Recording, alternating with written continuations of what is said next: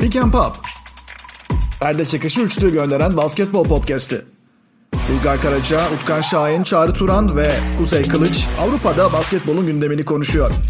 24 saniye dolmadan yerinizi alın. Keyifli dinlemeler. Pick Pop podcast'imize hoş geldiniz. Ee, yine bu hafta Euroligi, Avrupa basketbolunu ilgilendiren konuları konuşacağız. Bu hafta Utkan Şahin e, burada yok, Kuzey Kılıç yok. Ben Uygar Karaca ve Çağrı Turan e, beraberiz. Çağrı merhaba, hoş geldin. Hoş bulduk. E, umarım her şey yolundadır. E, Euroleague'de güzel bir haftayı geride bıraktık diyebilirim. Çok heyecan verici birkaç tane maç vardı. E, programın içerisinde birazdan değineceğiz bunlara. Özellikle e, ben Baskonya Alba Berlin maçını çok beğendim. Erteleme maçıydı o. Yine e, Ceska Baskonya daha sonrasında gelen bir karşılaşmaydı. E, ve tartışmalı hakem kararlarıyla e, ilgi çeken bir maç oldu. Bayern Olympiakos maçı. Hepsine değineceğiz. E, ama öncelikle Fenerbahçe'nin galibiyeti e, konu başlığımız olsun. Fenerbahçe Kızıldız'a karşı çok önemli bir galibiyet elde etti bence. Şu bakımdan önemli. Bu sayede e, bir nevi bir galibiyet serisi yakalamış oldu. Tabii Efes de kazandı ama e, Efes'e birazdan gelelim. Fenerbahçe'nin galibiyetiyle ilgili şunu düşünüyorum. E, bir defa savunma anlamında Kokoşkov'un geliştirmeye çalıştığı şeyi artık takıma empoze etmeye başladığını gördük. Yani bu üç, üçüncü galibiyet oldu üst üste. Olympiakos, Asvel ve Kızılyıldız maçlarından sonra. Tamam çok üst kalibre takımlar değiller. Hani Euroleague'de şu anda playoff'a e, gider mi dediğimiz takımlar direktman değiller. Belki biraz Kızılyıldız, belki biraz ucundan Olympiakos ama e, yine de ligdeki Galatasaray galibiyetiyle ve oradaki oyun yapısıyla birlikte düşündüğümde savunma anlamındaki gelişmenin ben meyvelerini e, almaya başladıklarını düşünüyorum. Özellikle pick and e, rol savunmasında yani Yan Veseli'nin hedge yapması yani e, ikili sıkıştırma yapması pick and roll'de point guard'a, rakip point guard'a ve Lorenzo Brown'la birlikte bunu çok iyi yapmaları bir kere e, Fenerbahçe'ye direktman ön bölge oyunlarını ve pas trafiğini kesmesinde büyük fayda sağlıyor. E, arkada da savunmanın arkasındaki e, dizilişte de arkadaki kısaların mutlaka çemberin yakınına gelmeleri bir penetre halinde oradaki korumayı, oradaki sigortayı artık özümsemiş olmaları bence çok olumlu işaretler getiriyor. Hücum konusuna şimdi girmiyorum ve burada topu sana atıyorum. Sen neler düşünüyorsun bu galibiyet serisiyle ilgili? Ya çok aldatıcı ve yalan bir seri şu anda açıkça söyleyeyim. Ee, birkaç hafta önce işte konuşuyorduk kim ki hakkında ne düşünüyorsunuz vesaire falan diye şivet işte oradaki biraz sirk var ya ortam falan derken ben şöyle bir şey söylemiştim. Yani kim ki maçlarını izlemeyi tamamen bıraktım. Yani küçük çaplı kendi içinde hani ağırlığı belki hayatımda yüksek değil ama hayat kalitemi çok net arttıran bir hareket diye. Şimdi evet, geçen hafta, yani. geçen sonraki haftaki maçlardan sonra bir Fenerbahçe Esfer maçı, bu hafta da Kızılyıldız maçı ki bir yandan evet. söylüyorum. Ya o listeye iki o kara listeye iki tane daha takım dahil ettim kendi açımdan. Bir tanesi Asfer. Yani hani yani U14 seviyesinde basketbol oynuyorlar. Geçen sezon yapabildikleri bazı şeyleri falan bırakmışlar. Yani gerçekten o kadar e, yani bu kadar bu seviyede bu kadar sofistikasyona uzak bir şey oynanamaz. Yani evet. nepotizmin cılkı çıkarılmış durumda böyle gösteri gösteri bir takım. Şimdi evet. bir onlar var. Diğeri de Fenerbahçe. Yani taraftarlık içgüdüsüyle ve her maçı umudutla bir beklentiyle seyreden herkese gerçekten sabır diliyorum. Yani tahmin etmesi çok zor bir takım. İzlemesi işkence bir takım. Şu açıdan söylüyorum. Hı. Takımlara bakarken takımların hani evet eldeki oyuncular, onların yetenekleri herkesin kendince basketboldan aldığı farklı şeylerden zevk alabiliyor. Ama ben takımların özellikle eldeki malzemeyi ne kadar iyi kullanabildikleri, onu ne kadar optimize edebildikleri, o yapıya göre ne kadar farklı şekillendirdikleri, maç kazanma stratejilerini işte maçtan maça nasıl değiştirebildikleri benim için önemli faktör ve bunu görmek istiyorum. Takım ne kadar yeteneksiz olsa bile. Şimdi Fenerbahçe bu açıdan bana hiç hiç umut vermiyor. Ve gördüğüm yapı ilerlemiyor. Yani üzerine bazı şeylerin daha net koymasını bekliyorum. Takımı izlerken. O konuda hani gerçekten e, çok sıkıntı. Yapıyla alakalı genel sorunlar zaten hani bütçe, takıma dahil edilen oyuncular, işte bütçenin hangi oyuncular ne ölçüde dağıtıldığı, genel yönetimden başlayıp koça ve en aşağıya kadar gelen planlamayla alakalı bir sürü sorun. Bunlardan zaman zaman bahsettik. Yani çok ideal bir yapı olmadığının farkındayız. Hı hı. Ama eldeki oyuncu grubuyla oynanan oyuna baktığım zaman bir kere temelde bir çok keskin bir tutarsızlık görüyorum. O da yapıyı oyunculara göre adapte etme konusundaki direnç. Ve bunların sorumlusu koçtur diye tahmin ediyorum. Yani gün sonunda bu yapılar ondan geçiyor. Eğer çok seviye oyuncularınız yoksa keskin bir yapı belirleyip, bir sistem belirleyip sonra herkes de siz de buna uyacaksınız deme şansına çok sahip değilsinizdir. Bu genelde çalışmaz. Ve hemen hemen her başarılı yapıda mutlaka oyuncularınıza göre ama az ama çok onlara göre belli şeyleri adapte edersiniz. O köşeleri biraz kırparsınız, çekersiniz, oradan oraya itersiniz. Şimdi takıma baktığım zaman özellikle de hücum tarafında ya buradaki bazı oyuncuların yapabildiklerini kullanmaya yönelik e, bir yaklaşım var mı diye düşündüğümde karşılığını bulamıyorum. Hı hı. Takımdaki oyuncuların gerçekten tanıyan ve onlara göre genel yapıyı belirleyen bir ana felsefe var mı diyorum. Onu da göremiyorum. Şöyle başlayayım. Sanki bu takımda herkes e, çok farklı rolleri kolay uyum sağlayabilecekmiş gibi ve herkes sanki çok kolay inisiyatif alabilirmiş gibi böyle oyuncuların sahada e, çok böyle geniş inisiyatifler verilen, çok karar e, lüksü bırakılan pozisyonlar. Ya bu sahadaki belki oyunların yarısı diyebilirim. Şimdi Fenerbahçe'de Ama sen anlamda mı söylüyorsun bunu? Şu anda ofansif anlamda söylüyorum. Savunmaya da geleceğim. Okay. Ee, bence onu yapabilecek şu anda bir buçuk oyuncu var. Hani Alex Perez şu an sakat olduğu için biraz denklemin dışında oturuyor. Hani yarım Guduric var.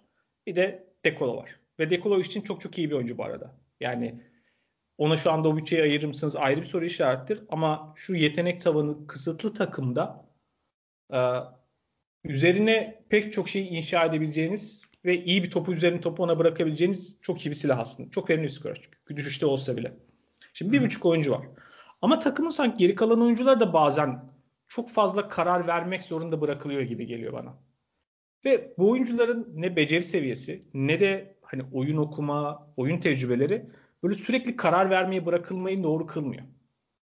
Buna belli ölçüde Vesel de dahil. Çok karar ona karar vermeyi bırakırsanız ondan aldığınız verim çok aşağıya düşebilir. Buna işte daha daha belki uç örnekte verebileceğim Lorenzo Brown da dahil. Eğer Lorenzo Brown'un yaratabileceği tempoyu, onun o sürükleyebileceği tempoyu kullanmak istiyorsanız, onun daha penetreci özelliğini kullanmak istiyorsanız onu ona göre belki bir oyun inşa edebilirsiniz ve o zaman hani geri kalan parçalarla uyumunu tartışabiliriz. Şimdi Lorenzo Brown'a baktığımda sürekli ya tempoyu e, force edebileceği yerlerde bile bekliyor. Böyle bir oyun kurmaya çalışıyor. Piken oynamaya çalışıyor. Sonra topu bir yere dağıtmaya çalışıyor. Şimdi ona uygun bir oyuncu değil. Ve geçen sezon bunu da gördük yani. Başka becerileri var. Şimdi onu beklerseniz o olmuyor. Ama tam tersinde topu ona verip doğrudan kararı artık uygulama noktasında. Sen burada artık penetre edeceksin. Sen burada belki bir dribbling yapıp bas atacaksın dediğin zaman fayda gö- görebiliyorsunuz aslında. Daha iyi işler yapıyor. Veya evet. Veseli'den bahset mesela. Veseli eğer topu siz hareket halinde verirseniz veya belki tek hareketle karar alacağı bir noktaya götürürseniz hani bitirebileceği noktaya götürürseniz daha verimli bir oyuncu. Veseli'ye böyle pozisyonun sonunda hani hücumdan verim çıkmadı ama sen bir dene deyip e, bıraktığınız posta pozisyonlarını bile seviyorum. Yani bir hücum oynuyorsunuz sonunda Veseli'ye posta pozisyonu veriliyor. Şimdi onu o açıdan çok verimli bir oyuncu değil Veseli. Bunun gibi bence bir sürü oyuncunun e, onlara göre, onların becerilerine göre pek şekillenmeyen ana hatları böyle biraz e, koçun kafasındakiyle oyuncular grubunun becerileri arasında böyle bir uçuk fark olan bir takım görüyorum. Yani bir başka sıkıntı da şu bence. Ee, böyle takım bazen belli setleri oynamak konusunda böyle çok keskin, e, çok katı davranıyor. Genelde çünkü çizilen setlerin hepsinde farklı oyuncuların becerilerine göre belli seçenekler vardır. Yani işte savunmayı kısmen okursunuz. İşte bazen bir yere pas verirsiniz, bazen penetre edersiniz, bazen ikinci odama gelirsiniz, bazen üçüncü adama gönderirsiniz top. Hani seçenekler vardır. Fenerbahçe'de oyuncular böyle bekliyor çoğunlukla. Yani o set bazen çok güzel oynanıyor. Belki o oyunun %10'unda çok güzel oynanıyor ama daha fazlası değil yani. Oyuncular evet. bekliyor ve o sette oynama konusunda o kadar keskin bir kararlılık var ki herkes yavaşlıyor. Herkes çok düşünüyor. Oyuncuların işte o karar verme konusundaki e, bir arada derede bırakılmaları ve rahat hissetmeleriyle de alakalı bir durum. Bütün sistem böyle yavaşlaşıyor. O yavaşla, o daha ağırlaşan sistem üzerinden de bir noktada çok tahmin edilebilir hale geliyorsunuz. Gün sonunda hücumun elindeki en önemli avantaj tahmin edilemezlik. Ve bunu kaybettiğiniz anda o zaman hücumunuzda çok böyle tek düze monoton bir hale geliyor.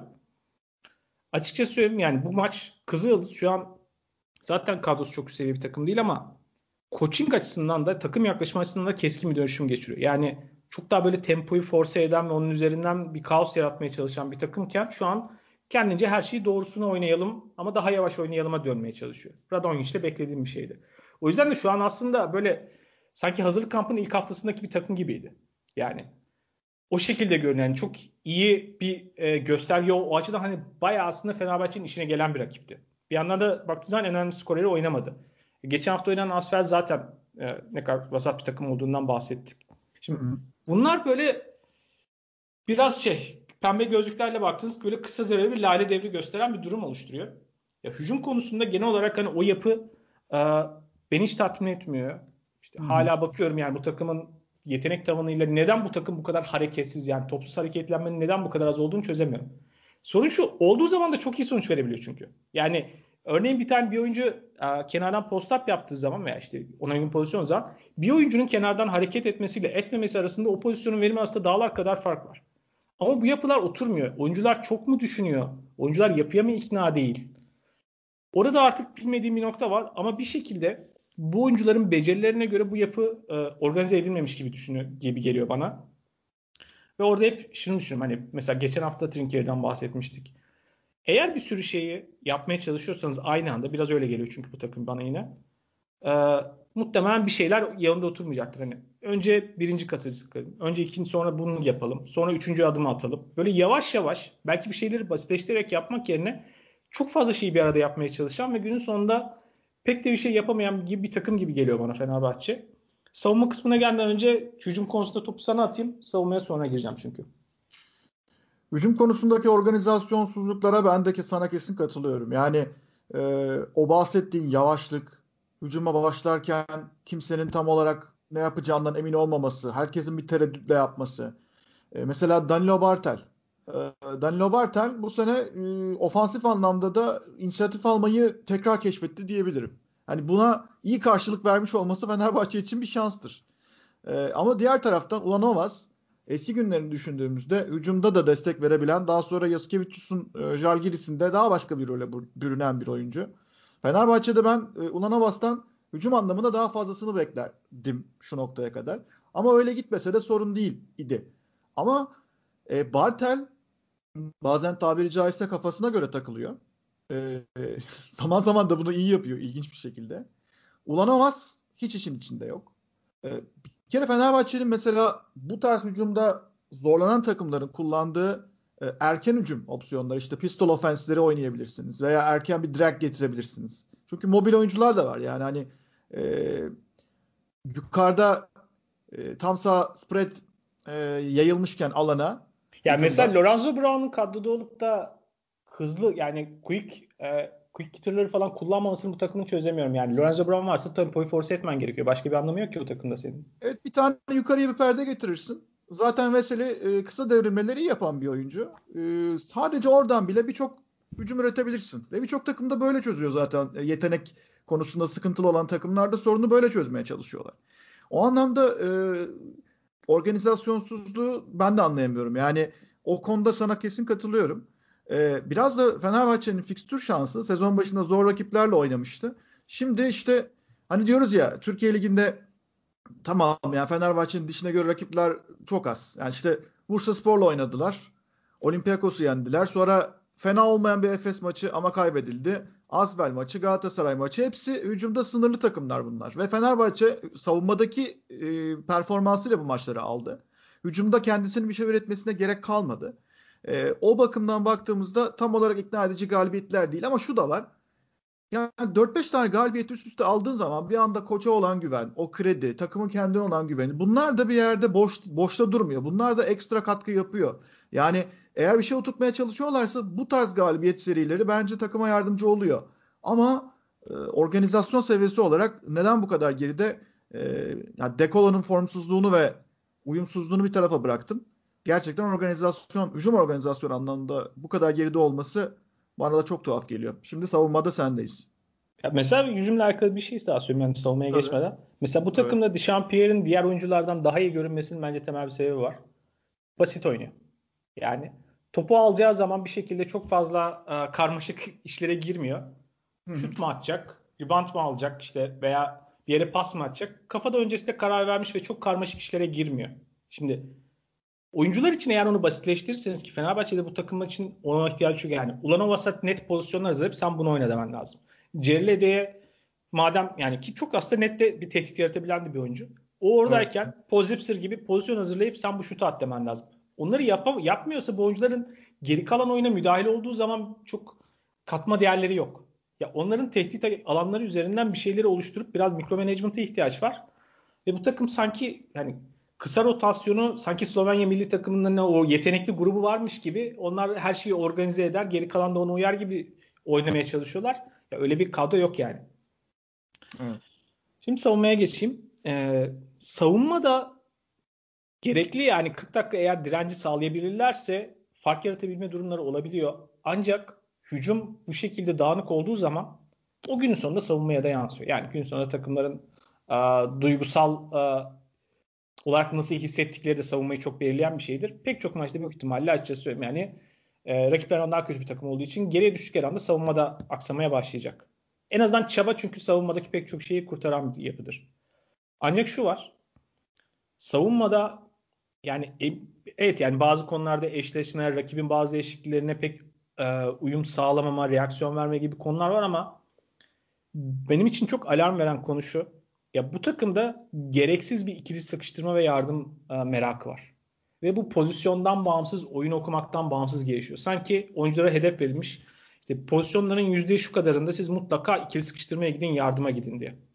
Ben açıkçası, açıkçası yani bu e, hücumun başında orta taraftan ön taraftan gelen belki uzunla beraber biraz daha organize görünen ama bence hala organizasyonu çok iyi olmayan e, o yardımlar, o tuzaklı savunmalar dahil Fenerbahçe'nin iyi bir iki sıkıştırma yardım stratejisine sahip olduğunu düşünmüyorum. Şu yüzden.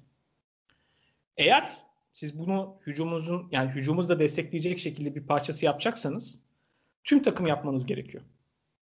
Yani Örneğin şu an bunu iyi yapan takımlar, kısmen Jalgiris, özellikle Barcelona bir yerde bir ekstra baskı yarattığı zaman, bir yolu kapatmak için bir yardıma biri geldiği zaman diğer oyuncular da o pas açılarına hazır bekliyorlar. Yani bunu görerek oynuyorlar. Oyun 2-2 değil 5'e 5 oynadıkları için bunu yapabiliyorlar.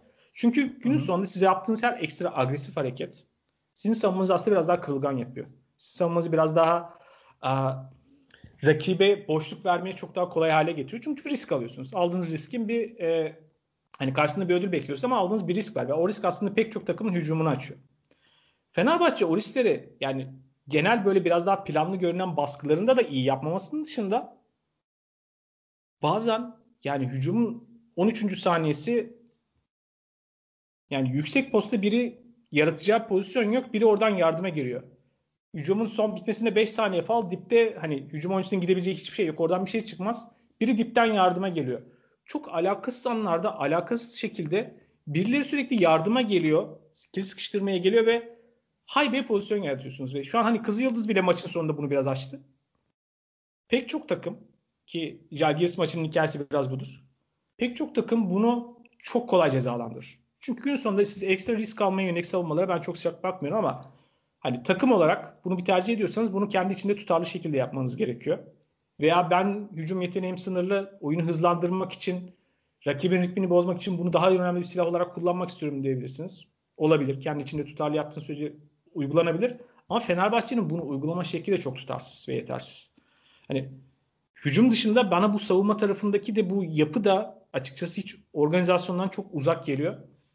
Pek böyle gerçekten madem ben şeyimdir hani takımdan bağımsız bazen izlerken birilerinin sahada bir şeyleri yanlış yapması beni delirtir gerçekten bu son iki hafta Fenerbahçe izlerken en çok taktığım konu da bu oldu herhalde. Bu gereksiz ikili sakıştırma konusu oldu. Evet. Ya ben sene başından beri aynı şeyi e, ya belki kafamda böyle bir teorik çerçeve kurdum ve onda saplantılı kaldım ama e, ya ben Fenerbahçe'nin savunma anlamında değişik bir şey denediğini ve açıkçası kolejde izlediğimiz packline defense'i yapmaya çalıştığını düşünüyorum. Yani kendi kafamda o şekilde kurguladım ve ona göre izliyorum maçları. E, ya bunu tabii ki herhalde yani e, havadan düşünmedim. Bunu düşündürten bazı yapılar var. E, kolejde karşılaştırınca ve biraz da bu işin içine girip işte YouTube'u falan biraz karıştırınca e, bu yapıları işte karşılaştırabiliyorsunuz. E, onu yapmaya çalıştıklarını düşünüyorum ama bunu yapmak için gerçekten bir arada uzun süre oynayan ve takımın e, yani koçun direktiflerini çok iyi özümsemiş bir oyuncu grubuna ve e, buna uygun oyuncu grubuna ihtiyacınız var. Mesela Nando De Colo'yla ve Melih'le bu savunmayı yapmanız gerçekten zor. Hücumu e, yönlendirmek için de De Colo'ya Fenerbahçe çok fazla muhtaç. Yani Melih'in de şut yüzdesini artırmasına çok fazla muhtaç.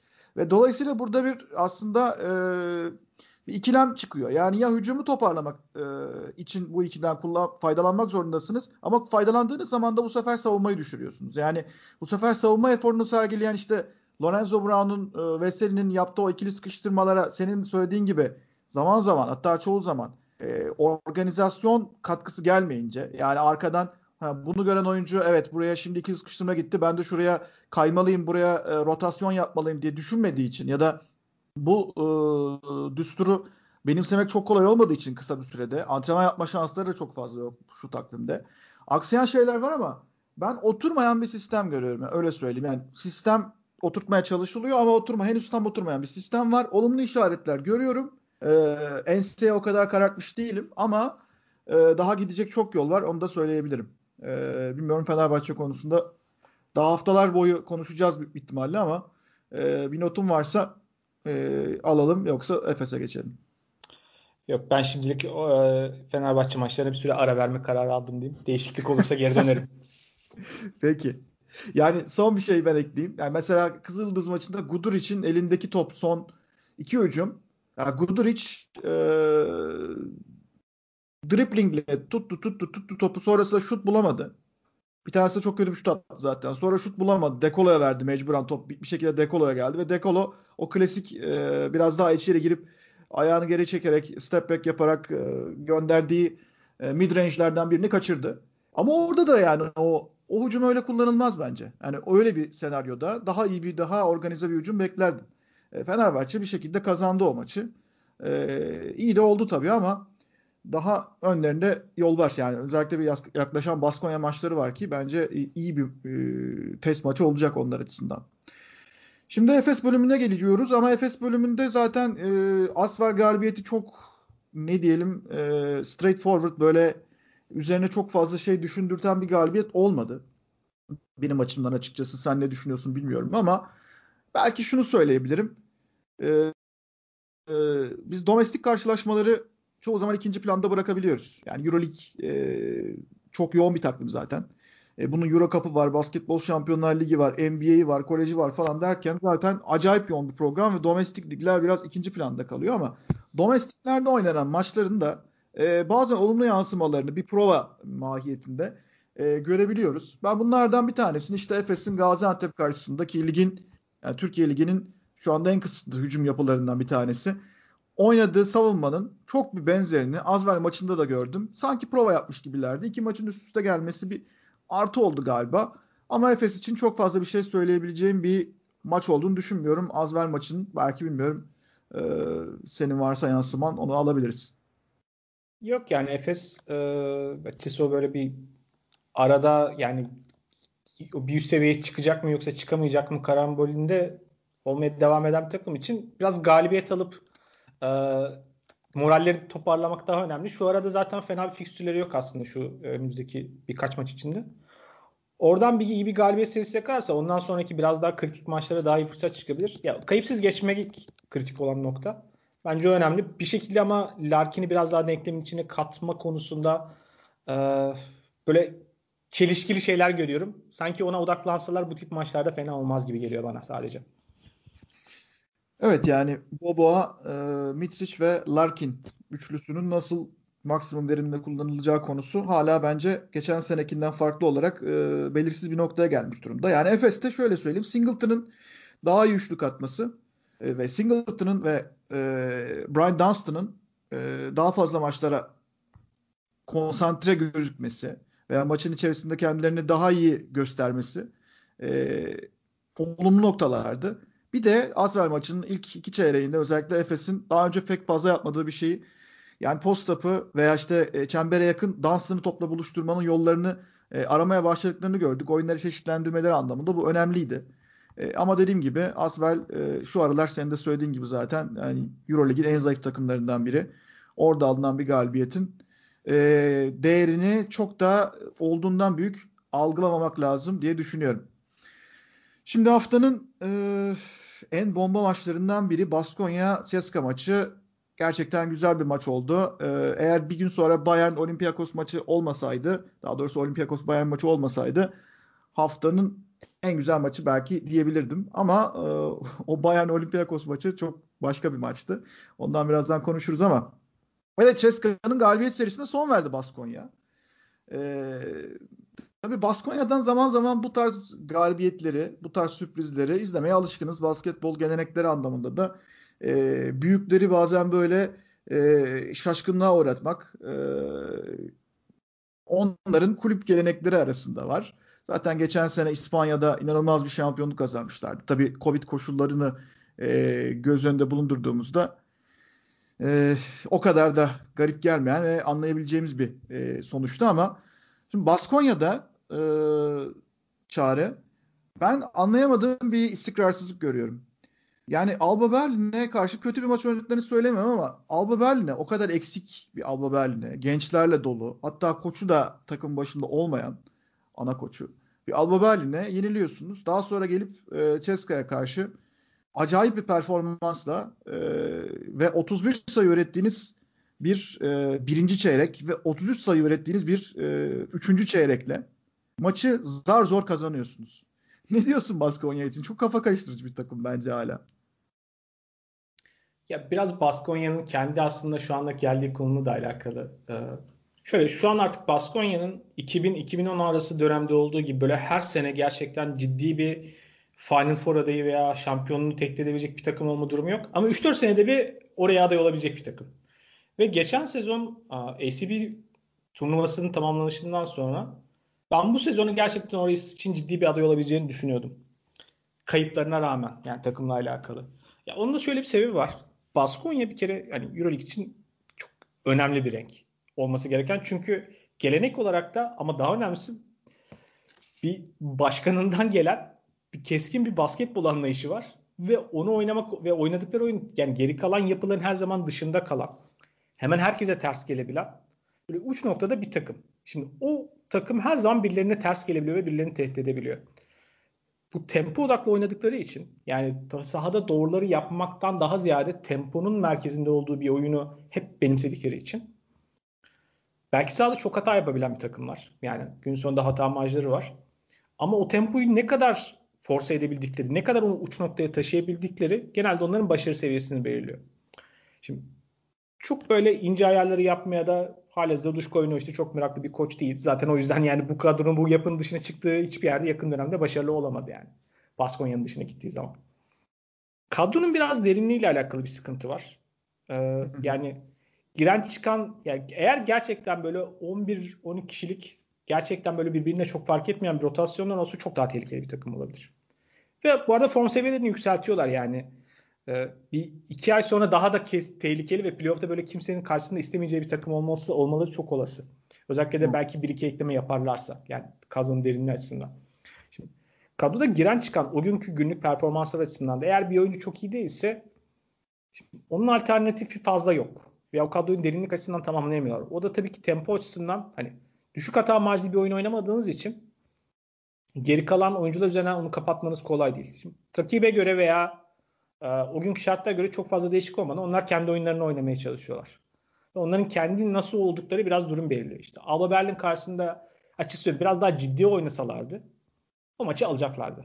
Ama yani biraz takıldılar. Biraz maçın başından itibaren o e, girmeleri gereken ciddi seviyeye gelemediler. Maçın sonuna girdiler. Orada biraz geçmişti yani. Ondan sonra da gene son toplarda gerçi kazanabilirlerdi ama maçın son çeyreğine kadar biraz bir de bir tık daha rolante kadar bir düşük viteste gittiler. Ama onların gerçekten fark yaratabilen bir takım olmaları için sürekli 5. viteste sürekli son sürat gitmeleri lazım. Onu yaptıkları zaman çok can sıkıcı bir takım. Yani geçen sezon işte ACB turnuvasında sanırım o arada böyle önden bir kamp yapma dönemine mi girdiler bilmiyorum ama böyle inanılmaz bir kondisyonla inanılmaz saldıran bir takım haline gelmişlerdi. O herkesin evet. canını sıkıyordu. Tarihine baktığınızda bu kulübün son 20 yılında hep bunu yaptıkları zaman başarılı oldular. Bunun daha iyi, daha uç noktaya götürebildikleri zaman başarılı oldular. Yani açıkçası çok takım, çok koç. Baskonya'dan Baskonya'yla oynamaktan hiç hoşlanmazdı. Yani buna rakipleri en iyi kontrol eden, en iyi manipüle eden işte Obradovic'in Panathinaikos dönemi de dahildir. Çok canları sıkıyordu ve kaybediyorlardı onlara karşı. Yani playoff, kendi ev sahibi oldukları playoff serisi kaybettiler. Diamantidis'in geçen bir açıklaması var. Nefret eder mi onlar oynamaktan diyor. Yani çünkü herkese Zaten ters geliyordu. Evet. Ya 2010'da Ya mesela salon- Barcelona şöyle söyleyeyim. O Barcelona bence Avrupa tarihinin en iyi takımı. Evet. Ya, İspanya Ligi finallerinde 3-0 yendiler. Yani her, her maç çok yakındı ama çok çok iyi organize olan, çok iyi basketbol takımlarının bile bir tane çok keskin bir yani yapabilecek onların bir aşırı noktası varsa her zaman en komple takımların bile tempo her şeyi bütün dengeleri değiştirebiliyor. Kaos yaratabiliyor. Ona sizin ne kadar uyum sağladığınızla alakalı. Onu yapabiliyorlar. Onu yaptıkları zaman da herkesin canını sıkarlar. Ee, o belirleyici bir nokta. O yüzden onu eğer o tempoyu gerçekten biraz daha böyle e, süratli oynamaya maçın başından itibaren onu dikte etmeyi başardıkları her maç çok sıkıntı yaratacaklar rakiplerini. Olmadıkları maçlarda en zayıf takıma karşı bile böyle sınırda gidecekleri, belki kazanıp belki kaybedecekleri bir durum olacak. Bu sezon üzerinde şunu söyleyeyim. Barcelona'nın oynadığı maçlarda kaybettikleri dahil bence Barcelona'nın oyun olarak en çok sıkıntı yaşadığı maç hani maçın sonunda biraz mucizevi bir şekilde kazandılar o maçı. En sıkıntı yaşadıkları maç Baskonya maçıydı. Yani kaybettikleri diğer maçlar oldu ama yani biraz kendi kötü oynadılar. Rakip işte ne seviyede onları zorladı falan tartışır. Hani biraz Jalgiris maçı var bence ama Baskonya kadar onları rahatsız eden ve onları kendi raylarından çıkaran bir takım olmamıştı. O tempo pek çok şeyin e, panzehiri. Bu birilerinin başına yine yakacaktır gibi geliyor bana.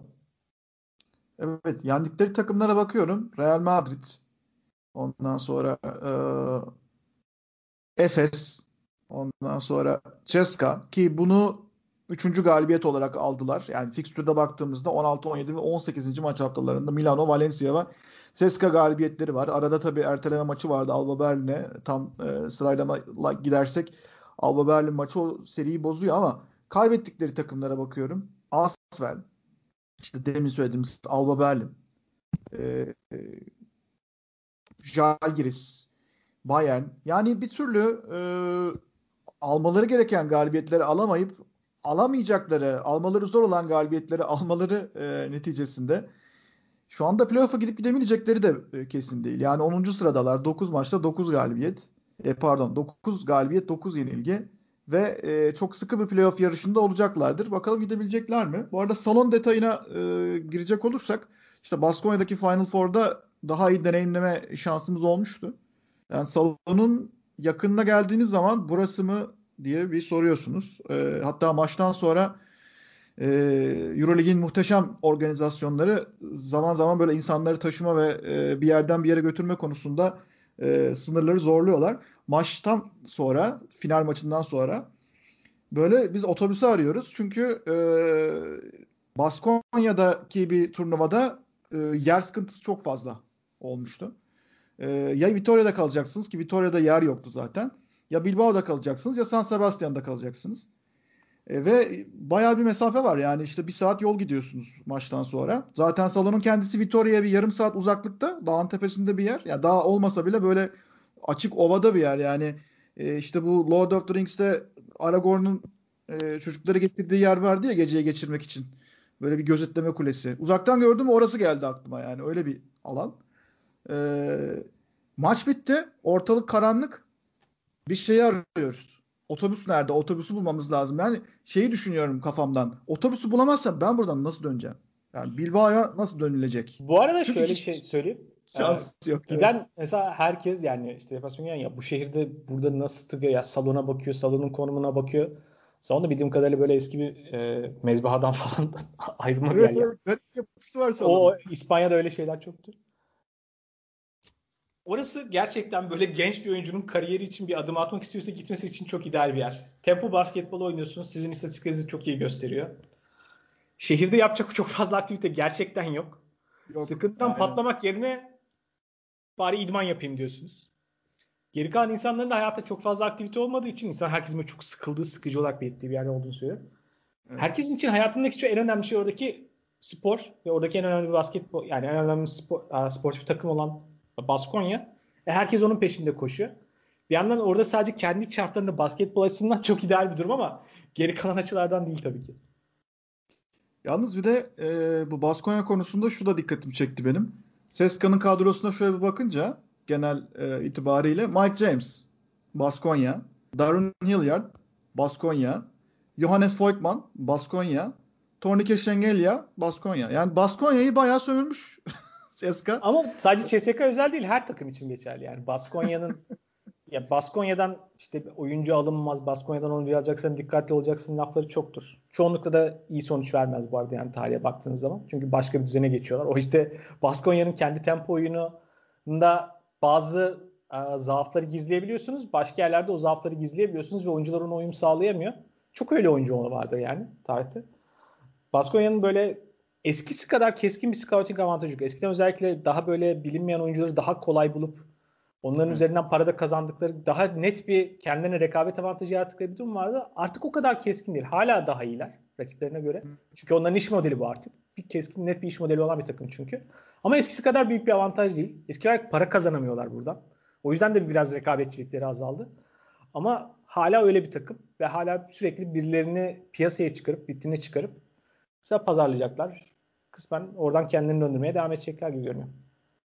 Evet şu notu da düşelim. Şu anda e, overbasket.com'un ki gelişmiş Avrupa istatistiklerinde benim en sevdiğim site.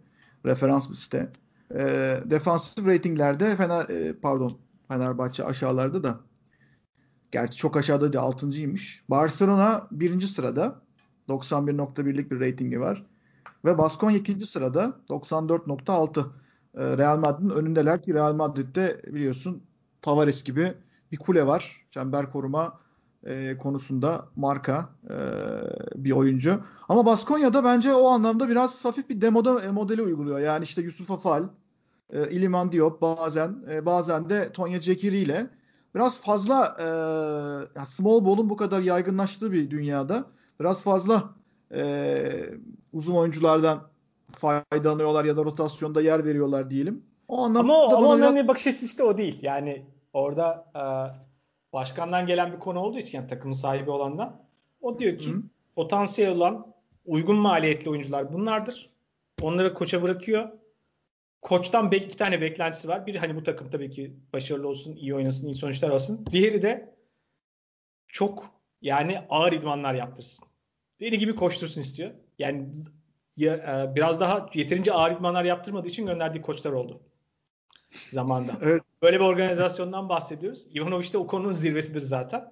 Kesinlikle. Yani evet. bu tip böyle takımı genel yapıda birbiriyle uyumlu parça olsun da başarılı olayımdan ziyade potansiyel yetenekli oyuncular bunlardır. Sen bunlardan bir şey yap diye koça bırakılan bir organizasyon var çünkü orada. Evet. Yani günün sonunda üçlük yüzdeleri bence belirliyor onların gideceği yeri. Zira e, Ceska maçında %47 ile attılar. Polonara orada çok iyi oynuyor. Peter, e, Alec Peters çok iyi oynuyor ki iki tane dışarıdan şut opsiyonu devreye soktuğunuz zaman bir anda zaten bütün alan açılıyor. Pierre Henry e, bu sayede e, penetrelerini daha rahat yapabiliyor vesaire. E, Zoran Dragic pek ortalarda yoktu Seska maçında ama hatta bu aralar genellikle e, biraz geride. O enteresan. Ama bakalım sıkıntılı bir rakip olabilirler e, playoff'a giderlerse. Şimdi erken oralar için. Diyelim Baskonya konusunu böyle kapatalım. Şimdi Bayern Olympiakos karşılaşması e, her zamanki gibi tartışma yarattı. Bayern bu senenin tartışma yaratan takımı. E, Olympiakos'ta daha önceki programlarda konuşmuştuk. Fena işler çıkarmıyor genel itibariyle baktığımızda. Ama e, yani maç ortadaydı. Yani Bayern'e de gidebilirdi. Olympiakos'a da gidebilirdi. Şimdi haksızlık etmeyelim. Sulukas falan bayağı iyi bir maç çıkardı. 24 sayısı var zaten. E, 7 de asisti vardı. E, Bayern'in de ortak olduğu yerler vardı ama maç bir noktada kilitlendi. O da son pozisyon. Son pozisyonda Paul Zipser'e bence bir faal yapıldı ki bu konuda seninle en fikir olduğumuzu sosyal medyadaki e, tırnak içinde derslerinden e, anladım. Çünkü hakikaten yani kural kitabıyla anlattın e, konuyu. Sana itirazı gelen bazı e, galiba e, Olympiakoslu veya Yunan meslektaşlarımız vardı. Onlar e, biraz ya çoğu arkadaşım. Panathinaikoslar destek verdi. Olympiakoslar nasıl dedi sadece o kadar söyleyeyim. evet. Ee... Ya şöyle bir şey var pozisyonda. Pozitif açısı akıllı bir şekilde yani orada Vezenkov'un pozisyonu kaybettiğini, faule geldiğini biraz dengesiz şekilde gördüğü için o şutu atıyor. O şutu atmasının sebebi faul alıp oradan serbest atışa çıkmak. Yani o şutu sokamayacağı bariz yani çok dengesiz bir şekilde atıyor aslında kendi açısından. Evet. Pozisyon kağıt üstünde faul. Temas böyle çok ağır dengesini bozan görüntüde bir temas olmadığı için tabii şey e, ya biraz yumuşak bir faul gibi gözüküyor. Resmi olarak kural olarak onun adı faul müdür? Evet fauldür. Yani gün sonunda havaya kalkmış şu pozisyonda olan bir oyuncu herhangi bir yaptığınız en ufak temas bile bir de oyuncunun o çemberin içine giriyorsunuz. O silindirin içine giriyorsunuz. O fauldür temas olarak. Ama e, optik açıdan baktığım zaman hani optik optik hesaba göre o şey görünmüyor tabii dışarıdan ilk açıda. Ya biraz ucuz bir faal gibi görünebildiğinin farkındayım ama kağıt üstünde faal mi faal. Yo NBA playofflarında oldu bu işte Middleton e, pozisyonda hani yere inmesine izin vermediği için savunmacısı orada bir faal çalınmıştı. E, yanlış hatırlamıyorsam pozisyon bu şekildeydi. Ama tabii Euroleague ve e, Avrupa organizasyonlarında işte Eurobasketlerde hatta FIBA organizasyonlarında daha eski zamanlarda bunlar çok oluyordu. Hatta çok daha fazla oluyordu. Ee, işte 96'da Vrankovic'in meşhur tırnak içinde bloğu zaten Panathinaikos'u şampiyon yapmıştı. O çok büyük tartışmalı zaten. Yani tartışmalı değil. Haksızlık vardı orada. İşte orada saat falan da duruyor. Orada bir sürü konu vardı da. Neyse o tırnak içinde karanlık günler bitti e, artık diye beklerken Euroleague'de arada böyle e, ilginç maçlar e, ve ilginç kararlar çıkıyor. E, benim aklımda bir tane şey örneği var. 2018 playofflarında çok e, aslında küçük bir yerden bir franchise'ın, ya franchise diyebilir bilmiyorum ama Olympiakos'un kaderinin değiştiği bir seri vardı. Jalgiris serisi. Jalgiris serisinde e, Olympiakos ilk maçta e, bir tane basket buldu sonlara doğru. E, Papa Petro. Pozisyon üçlük mü ikilik mi falan derken ikilik karar çıktı. Fakat işte e, çok da net bir görüntü olmamasına karşın kamera açılarından o pozisyonun bir üçlük oldu. E, biraz daha yakınlaştırınca e, e, bence gözüküyordu. Yani o pozisyon üçlüktü ama o pozisyon ikilik çıktı ve maç uzatmaya gitti. Uzatmada Jalgiris o maçı alarak e, kendisine ev sahibi avantajı yakaladı. İkinci karşılaşmayı Olympiakos kazandı ama o ev sahibi avantajıyla kazandığı maç sonrasında tabii ki Kaunas'ta ki o Jalgiris takımı da biliyorsun işte yani Final Four'a geldi. Ee, o iki maçı kazandı ve e, Jalgiris tarihi bir anda değişti. Öbür taraftan Olympiakos'ta bu sefer yaprak dökümü başladı. Yani işte e, Sferopoulos gitti. E, Blatt geldi. Takım tamamen değişti. Kendilerini bir daha bulamadılar. Ondan sonra Blatt'ın rahatsızlığı çıktı. Gelen oyunculardan verim alınamadı falan. Tamamen tepe taklak olan bir süreç ama bir tane ikilik mi üçlük mü pozisyonda hakemlerin kameradan görüp bence yanlış karar verdikleri bir pozisyon üzerinden e, Olympiakos'un tarihi değişmişti. Ha tabii bu arada o e, serinin son maçında yani Kaunas maçta şey de vardır. E, Papa Nikolao faul yapıyor. Ama faul de o kadar böyle silik bir faul ki yani e, biliyorsun sportmerk dışı faul kararları da tartışmalı hala Euroleague'de. Hani nerede çalınacak, hangi kontekste çalınacak vesaire.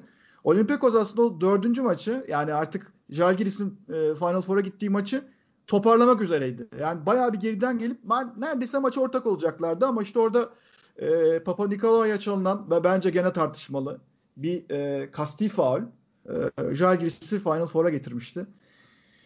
Bu e, Bayern maçında olanlar da bana biraz böyle e, dönüm noktalarını hatırlattı. Tabii bu o kadar belki önemli olmayabilir. İleride göreceğiz bunu ama e, bilmiyorum sende böyle anılar var mıdır? E, ama böyle bir söylemeden geçmeyeyim dedim bu konuyu da.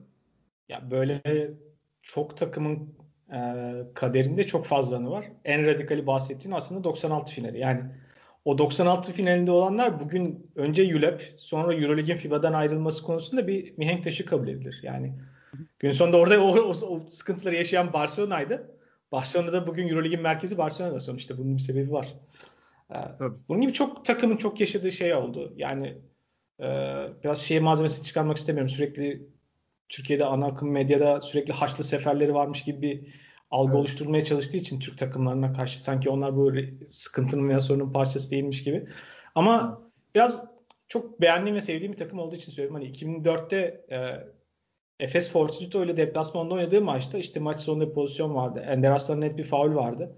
Onu çalmadılar. Ondan sonra Basile üçlük attı.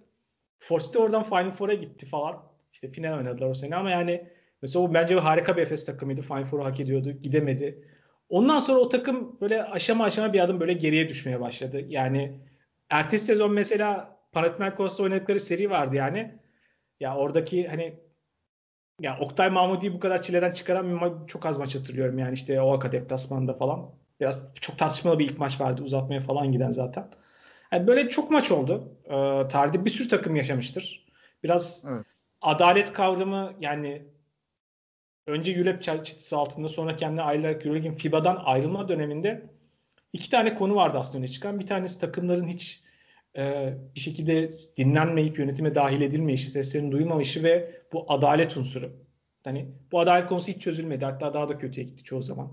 Daha da kötü bir dengeye doğru gitti. Hani hakem yönetiminin takımlardan maruz genel olarak kötü olduğunu düşünüyorum yani. Ee, o hep öyle oldu. O değişmedi açıkçası. Ama tabii daha asıl tarafı o kırılmadan daha doğrusu belki başka konuşacağımız konu. Yani günün sonunda o yapı ayrılırken insanlar bu ayrı bir grup kuralım derken biraz para kazanabileceklerini düşünüyorlardı. O hiç karşılığını bulmadı. Zaten şu andaki Euroleague organizasyonuna yakın en büyük soru işareti oradan başlıyor.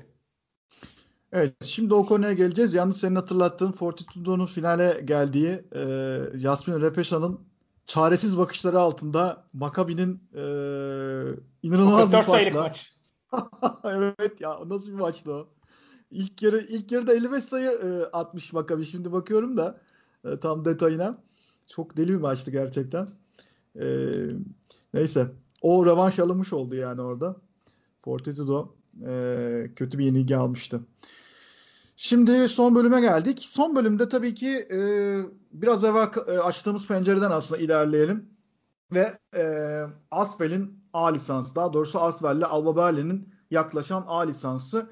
Efes maçından önce bir toplantı oldu. E, Euroleague CEO'su e, Bertomeu ile e, Asvel'in yöneticileri, sahibi Tony Parker ve Jean-Michel Aulas, e, Lyon'un da başkanı, meşhur kişilik e, bir araya geldiler ve Asvel'in lisans işlerini, A lisansı işlerini yani Euroleague'de artık kalıcı kontratı elde edeceği e, A lisansı e, konusunda büyük oranda anlaşıldığını e, duyurdular. Yani prensip olarak anlaşmaya vardık ama herhalde e, işin artık biraz hukuki boyutu kağıda dökülmesi meseleleri falan var. Küçük detaylar kalmış anladığım kadarıyla. Şubat sonu gibi bu iş olacak gibi gözüküyor. Şimdi e, Ansvel'in geri dönüşü ve e, o süreçle birlikte zaten Eurolig'in 18 takıma çıkarılışı aslında planlanan bir şeydi. Eurolig'in uzun süredir dile getirdiği, IMG ile yaptığı 2015'teki tarihi anlaşma, 10 yıllık anlaşma ve 10 yıl daha muhtemelen uzatılacak. E, sonrasında zaten e, pazar olarak Orta Avrupa'ya, daha doğrusu Almanya ve Fransa'ya ağırlık verme, stratejik pazar olarak ve bir de e, Büyük Britanya bunların arasında var. Yönelme fikri e, bir süredir dile getirilmekteydi. E, şimdi başka bir problem var. Yani konuya yaklaşılabilecek çok şey var. E, bir tanesi bunlardan biri kapalı lig daha mı iyi bir şey? Yani kapalı lig, açık lig, yarı kapalı lig bunların hangisi daha verimli? Ama bence bu sorunun ötesinde yani FIBA Şampiyonlar Ligi projesinin kıyaslaması da yapılır. O ayrı. Hangisi daha verimli diye. Ee, ama bunların ötesinde bir de kapalı lig kuruyorsanız onu nasıl yönetiyorsunuz? Kapalı ligin içerisindeki verimlilik problemleri daha başka bir tartışma konusu. Şimdi ben Eurolig'in kendi içerisinde bir defa elindeki malzemeyi tam parlatmadan coğrafi olarak bu şekilde hedef belirleyip stratejik pazar diye belirleyip direkt onların üzerinden bir takım kurup veya bir takım oluşturup işte Britanya'da bunu yapacaklar büyük ihtimalle. Veya oluşan takımın işte Tony Parker'ın araya girmesiyle oluşan takımın üzerine yatırımları artırma, onlara bir lisans verme e, fikrinin yani coğrafi ilerlemenin, coğrafi gelişmenin bir yerde ekstensif, yayılmacı bir gelişme bu yerine intensif yani aşağı doğru eldeki malzemeyi daha iyi nasıl pazarlarım konusu üzerine kafa yorulsaydı daha iyi olur diye düşünüyorum. E, bu konu uzun bir konu ve e, çok yere gidebilir. O yüzden şimdilik sana e, ilk yansımalarda sözü e, bırakayım. Ama konu konuyu açacak bence bu işte. Ne diyorsun? Azvel A lisansı ve genel itibariyle bu kapalı lig meselesi, elit lig meselesi. Yani Euroleague'in kendi belirlediği çerçeve içerisinde evet Fransa'yı dahil etmek gün sonunda basketbolun belli bir popülaritesinin olduğu bir ülke. İngiltere gibi değil. Farklı bir durum. Orada büyük bir şehrin, Lyon'un takımını almak ki içinde olasın olması da önemli bir şey. Gün sonunda oradaki Olimpik Lyon'la beraber oradaki bir daha finansal ve açıdan iyi yönetilen ticari bir projenin de parçası olan birini de dahil ederek evet ya orada daha iyi bir e, takımın olması ve onun Euroleague'e dahil olması evet ticari açıdan kendi bu belirledikleri varsayımlar içerisinde mantıklı gözüküyor. Ha o belirledikleri varsayımlar doğru mu değil mi? Asıl soru işareti orada başlıyor. Şimdi mesela bir tane konu yani burada aslında çok yine dağılabilecek noktayız ama kapalı lig yapıyorsanız kapalı liglerin e, sürdürülebilir olmasının belli şartları var. Takımlar arasında mesela eşitlik sağlamak zorundasınız. Çünkü günün sonunda yaptığınız herhangi bir turnuvanın heyecan yaratması, tahmin edilemezlik unsurunu, sürpriz unsurunu balındırması gerekir. Şimdi takımların güç dengelerine baktığınız zaman bütçeler o kadar uçuk farklı. Takımların kendi içinde bile gelirler yıldan yıla bazıları için e, bütçeleri çok farklı. Şimdi bir kere maddi açıdan e, stabilitenin olmadığı bir yapı üzerinden kapalı lig bambaşka bir ütopya. Yani çalışmayacağı aşikar. Hani sürdürülebilirliği bir, bir kere yok. Bir yandan kendi içinde böyle hep sürekli kısa vadeli gelir yaratmaya oynayan aktiviteleri oldu. İşte önce topan altının formatı değiştirildi, maç sayısı arttırıldı. Niye? Çünkü oradaki takımlar daha iyi takımlar, onların maçı daha iyi görüyor dendi. Sonra herkesin ligi bir oynadığı bir yapıya döndü. Bunun aklına aksine şey var. Daha fazla maç, daha fazla gelir elde eder miyiz? Şimdi onun karşılığını bulunmuyor. Daha fazla maç, daha fazla gelir getirmiyor. Ve en önemli konu televizyon gelirleri pek çok takım için hiçbir şey yaratmıyor açıkçası. Yani evet. Hiçbir şey açıkçası Yani rakamlar bir kısmı bildiğim kadarıyla özellikle hatta Türkiye falan. Şimdi bu rakamlar hiçbir şey yapmadığı zaman sponsor tarafından da öyle anormal gelirler yok. Yani hiçbir iddialı takımın bütçesini karşılayacak gelirler yok. Ya Barcelona sadece basketbol değil diğer amatör şubelerin ismi hakkını sattı birkaç yıl önce. Hani hepsi birlikte toplam 5 milyon dolar 5 milyon euro etmiyordu yani yıllık. Evet. E, senelik 30 milyon eurolar civarında para harcayan takımlardan bahsediyoruz. Hani ki yıllarca formasını reklam almayı reddetmiş bir kulüpten bahsediyoruz. Yani dünyanın en önemli markalarından bir tanesi.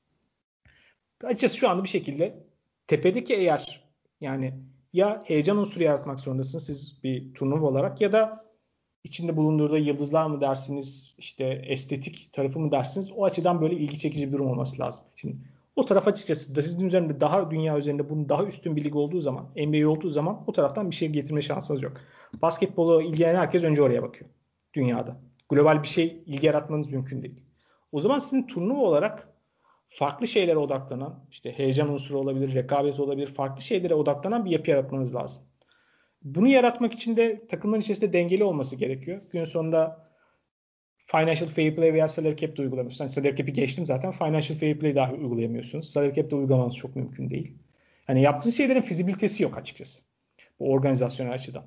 E tüm bunlar bir araya geldiğinde e, gelir üretemeyen takımların üzerinde şu andaki organizasyon takımların hiçbiri neredeyse e, hani sürdürülebilirlik veya konusunda yani gelir üretme konusunda bir şeyleri yok. Ellerinde çok malzeme. Çok çok az takım için belki bunu bahsedebiliriz. Kapalı lig yapmaya çalışıyorsunuz. Kapalı ligdeki bazı takımlar zar zor ayakta duruyor. Maaş ödeyemeyenler var. Hani o kadar kötü evet. durumda. Şimdi kapalı lig için stabilite ihtiyacınız var. Bunları sağlayamıyorsunuz. Potansiyel olarak sizin turnuvanızı daha çekici yapabilecek şey katılımcılığı sağlamak. Daha fazla ülke, daha fazla coğrafya, daha fazla takım yapabilirsiniz. Kapalı yapmaya çalıştığınız zaman bundan feragat ediyorsunuz. Belki siz bugün bir şekilde basketbolun ilgi çekebileceği, popülaritesinin olabileceği ülkeleri yavaş yavaş devreye katmaya çalışsanız belki elinizdeki de, e, ürünün değeri büyüyecek. Yani Çek Cumhuriyeti'ni katmaya çalışıyorsunuz. Hayır. Bunun gibi bir sürü ülkeden bahsedebiliriz. Bunlara kapıyı kapattığınız zaman işte güya kağıt üstünde sadece Kupa 2'yi kazanarak gitme şansınız var gibi bir durum var. Bu kapıyı kapattığınız zaman da hani daha fazla ilgi gören ve e, izlenen bir organizasyon yaratmıyorsunuz. Elinizdeki ürünün değeri de belli maddi açıdan. Halihazırdaki çünkü gelir kalemleri bunu kaps- e, kurtarmıyor. O zaman böyle bir kısır döngü içerisinde takımların bu tip böyle Covid gibi zor zamanlarda daha fazla baş kaldırmaya ve başka çözüm arayışlarına girmeye şevk ettiğiniz bir dönem içine giriyorsunuz aslında. Yani sadece kapalı lig bu açıdan bile bir saçmalık. Yani e, bunun Euroleague formatı bile aslında baktığın zaman kendi içerisinde evet şunu mesela tartışıyoruz. Ya bu kadar uzun lig oynuyoruz. Sonra playoff, sonra Final Four biraz adaletsiz değil mi? Evet. Ama yani Final Four bu ligdeki kendi içinde adalet unsuru sağlayan belki yegane unsur. Çünkü reka bir sürpriz unsur sağlıyorsunuz yani. En belki üstün en yüksek bütçeye sahip olan takım veya takımların dışında birilerine böyle bir sürpriz yapma kazanma şansı veriyorsunuz. En azından Final Four'da o var yani Final Four formatında. Ki Final Four yapmalarını bir temel sebebi Final Four'dan gelir elde etmesi yani Euroleague'in. Biraz daha kendini kurtarmak için. Yani o kadar kısır döngü ve e, böyle kısa her şey kısa vadeli bakan bir yapı olduğu için çünkü kalifiye bir yapıdan bahsetmiyoruz. Bunun gibi aslında bir sürü soru işareti var. Bir çözüm de üretilmiyor. Yıllar geçtikçe daha iyi gitmiyor açıkçası. Evet. E, Mayıs ayında şöyle bir Twitter hafızamı kurcaladığımda e, yine bu spor e, endüstrisine dair, basketbol endüstrisine dair e, ve basketbolun kendisine dair benim e, tweetlerini çok faydalı buldum. U, Uğur Yılmaz e, hesabından güzel bir thread başlatılmıştı. Onu da burada e, hakkını verelim. Gerçekten güzel bir threadti. Ve verilere dayanan e, bir threadti. Orada birçok şeyden bahsediyor zaten de. Yani bu yönetim probleminden o da bahsediyor zaten de. Mesela bir tane örneği güzeldi. Ee, Kızıldız senin söylediğin konu. Kızıldız'ın televizyon gelirleri yani Euro Lig'in yaptığı televizyon anlaşmasından Kızıldız'a yansıyan e, para 200 bin euro. Bu nasıl olur? Kasım 2019 Kızıldız Başkanı açıklamış bunu. Sportando'da haberi var. Ee, Peki Sırbistan'da televizyon kontratları düşük ondan mı? Hayır. 2018-2021 arasında 7 milyon avroluk bir Şampiyonlar Ligi anlaşması yapılmış. Futbolda Şampiyonlar Ligi. Telekom Sırbiya araya giriyor falan. Orada büyük paralar dönüyor. Yani büyük para var ama Euro Lig'e yok gibi. Bir başka örnek e, bir başka Twitter e, bilgisi Zakas George e, paylaşmış bunda. Jalgiris'in playoff'lara gitmesi halinde 2 milyon avroluk bir para kazanacağından bahsedilmiş tweette. Bunun içerisinde tabii bonuslar var. Euroleague'den gelen artı televizyon kontratı. Jalgiris'in iddialara göre e, maç gelirlerinden elde ettiği para yani bilet gelirinden elde ettiği para 5-6 milyon euro civarında. Ha, bu da abartılı gelebilir insanlara ama o kadar olmasa bile 2 milyon eurodan fazladır bence. Yani bilet gelirlerinden elde edilen paranın televizyon gelirlerinden elde edilen paradan fazla olması çok tuhaf değil mi sence de? Yani burada bir pazarlama problemi gerçekten gözüküyor gibi. Ee, Euro ben bir şey ekleyeyim orada. Tabii. Örneğin tabii. Türkiye'de 4 tane takımın temsilcinin olduğu ki 3 tane Türkiye'deki en önemli taraf, taraf, e, taraftar sahip organizasyonun olduğu dönemde açık kanaldan yayınlayan yayıncı Türkiye'de ki bu bahsettiğin yani 1 milyon 2, 2, 2 milyon euronun biraz üstünde falan bir rakam yanlış hatırlamıyorsam para kazanmıyordu. Yani yayın yaptığı operasyonel masraflarını çıkaramıyordu. Çok zorlanıyorlardı. Para kazanmıyorlardı yani açık kanal yayıncısı. Dört tane Türk takımının yayınladığı bir turnuvadan para kazanmıyordu. Böyle bir durumdaydı. Yani gelir gelir yaratmıyor bu şekilde açıkçası. Kısaca. Evet. Ee, biraz anlaşmanın o IMG ile yapılan eski anlaşmanın 2015'te gelen anlaşmanın ve Euroleague'in tüm formatının tamamen gözden geçirilip artık tamamen lig formatına dönmesine sebebiyet veren ve A lisanslarının da e, ki bu 18 takımın 13'ü Alba ile Asvel'de gelince A lisansına sahip olacak. Yani artık onlar Euroleague'in elit üyeleri olacaklar. E, yerleri garanti olacak. Diğerleri e, dışarıdan Eurocup'tan gelebilir veya wild card'larla gelebilir. Domestik anlaşmalar pardon domestik liglerden gelecek takımların bağlantısı hemen hemen kopuyor gibi bir noktaya gelinecek. İşte bu tüm bu format değişikliğinin arkasındaki anlaşma 2015'teki anlaşmaydı.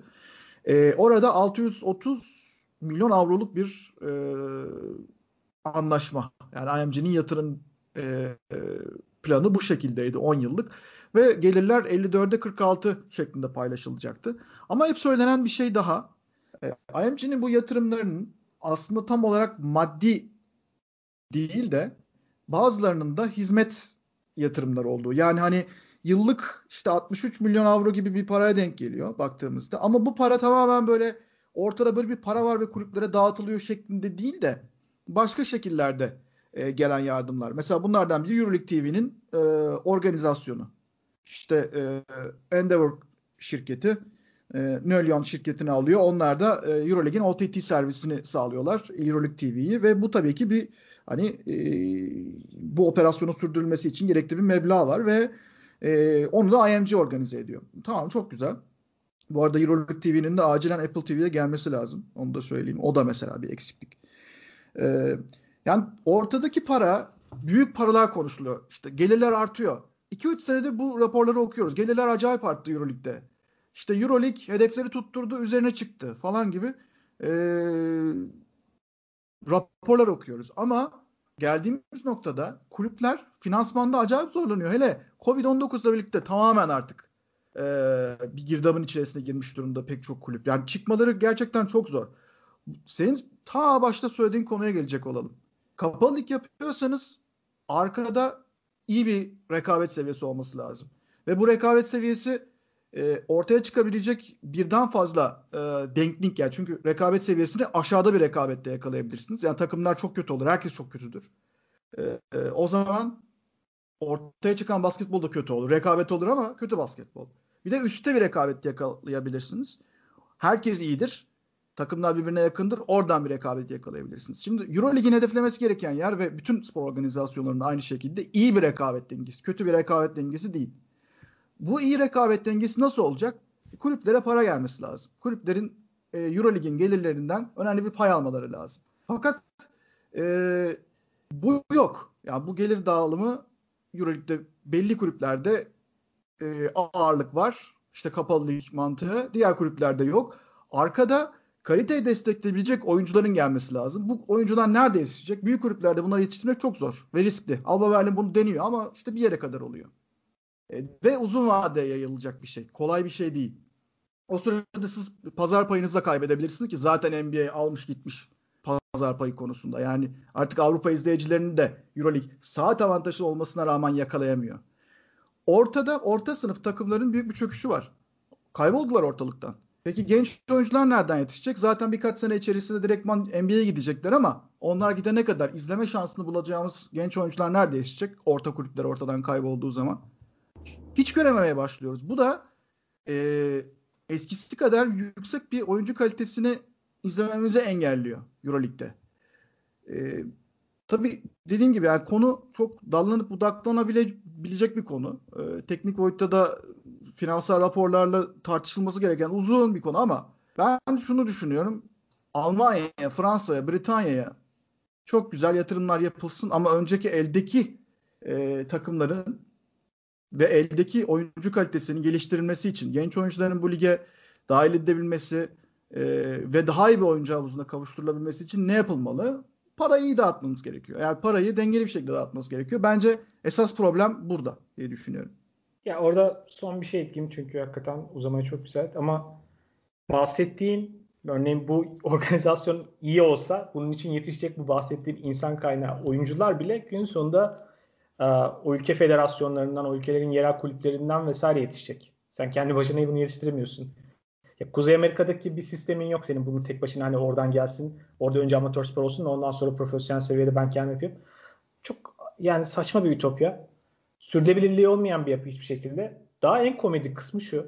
Ya bu organizasyonun içindeki kulüpler bir sürü şeyden şikayet ediyor. E, turnuvanın adalet unsurundan bahsediyor, finans unsurlarından bahsediyor. Ama kendileri bu sorunun parçası. Yani kendileri öyle bir elit, ayrıcalıklı bir kulübün üyesi olmaktan, oradaki yöneticiler, takım sahipleri de bundan memnun olduğu için, hepsinde kısa vadeli düşündüğü için hemen ama kimse şikayet etmiyor. Şikayet etmekleri için e, çok sızlanmaya hakları da yok açıkçası. Yani Buna bir sürü kulüp buna dahildir. Çünkü kulüpler hepsi oradaki hemen hemen hepsi. Ya oraya ben kafamı soktum. İşte bu benim için kısa vade iyi diyeceğim biraz daha küçük seviyeli kulüpler var. Alba gibi hani ondan mutlu oluyor. Ya da daha iddialı olan kulüplerde bir sonraki seneki turnuvada iyi bir sonuç alıp kazanıp kendisinin başka diğer unsurlarına ya diğer açılardan bakıyor işte.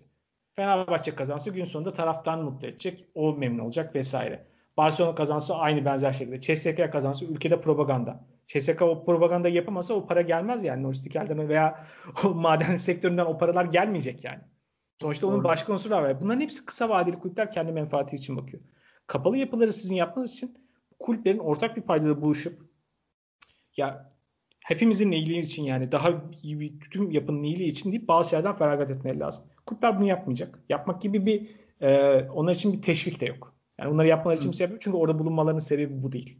O yüzden de hani Kuzey Amerika'daki profesyonel ligler gibi ya biz kendi içimizdeki gücü de merkezde iyi bir yönetici olsun işte oradaki komisyoner yapıları onu aktaralım. O kulüpler arasında dengeyi sağlasın, rekabeti arttırsın vesaire gibi dertleri diyor. Çünkü oradaki yapılar daha para kazanmak ve bu işi ticari olarak sürdürülebilir yapmak isterken burada kulüpler günlük başarı kazanayım, propaganda yapayım onun derdinde. O yüzden de yani bu işin çok daha temeline indiğinde o kadar çok olmayacak fizibilite açısından tutmayacak bir sürü noktası var. Yani olmayacak duaya amin deniyor sürekli. Durum bu. Evet, e, güzel özetledin. Benim de zaten oyuncu kalitesi nasıl artacak sorusunun arkasında yatan ya Amerika'da NBA'de arkada e, kolej basketbolu var. Kimse izlemiyor belki beğenmiyor şu anda işte çok kötü bir basketbol oynanıyor falan gibi e, bir ikinci üçüncü sınıf değerlendirmeler yapılıyor ama oyuncuların pek çoğu da kolejden geliyor. Yıldızların pek çoğu oradan geliyor. Tamam orası da tartışmalı. İşte G League e, direkt tercih eden oyuncular var vesaire ama arkada G League var mesela. Hani rezerv kapasiteyi orada kullanabiliyorsunuz. Burada öyle bir şey de yok. E, neyse Basketbol Şampiyonlar Ligi de bu arada bence yatırımları çekmeye başladı. Yavaş yavaş Amerika'dan yeni anlaşmalar yapıyorlar onlar da. E, boş durmuyorlar. FIBA'da boş durmuyor bu alanda.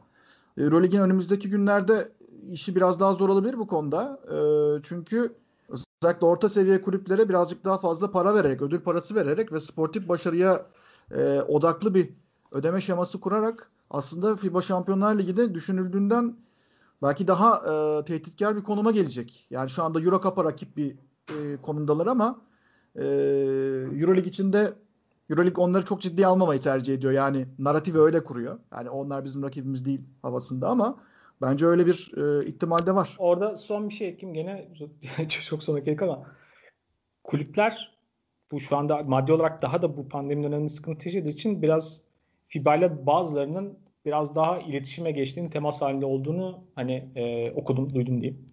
Evet. Böyle bir konular var. Çünkü gün sonunda FIBA'nın biraz daha aslında rezerve olduğu için belki kısa vadeli e, oraya para aktarabiliyor. Yani para enjeksiyon sağlayacak. işte katılım parası, desteği vesaire gibi bu şeyler altında.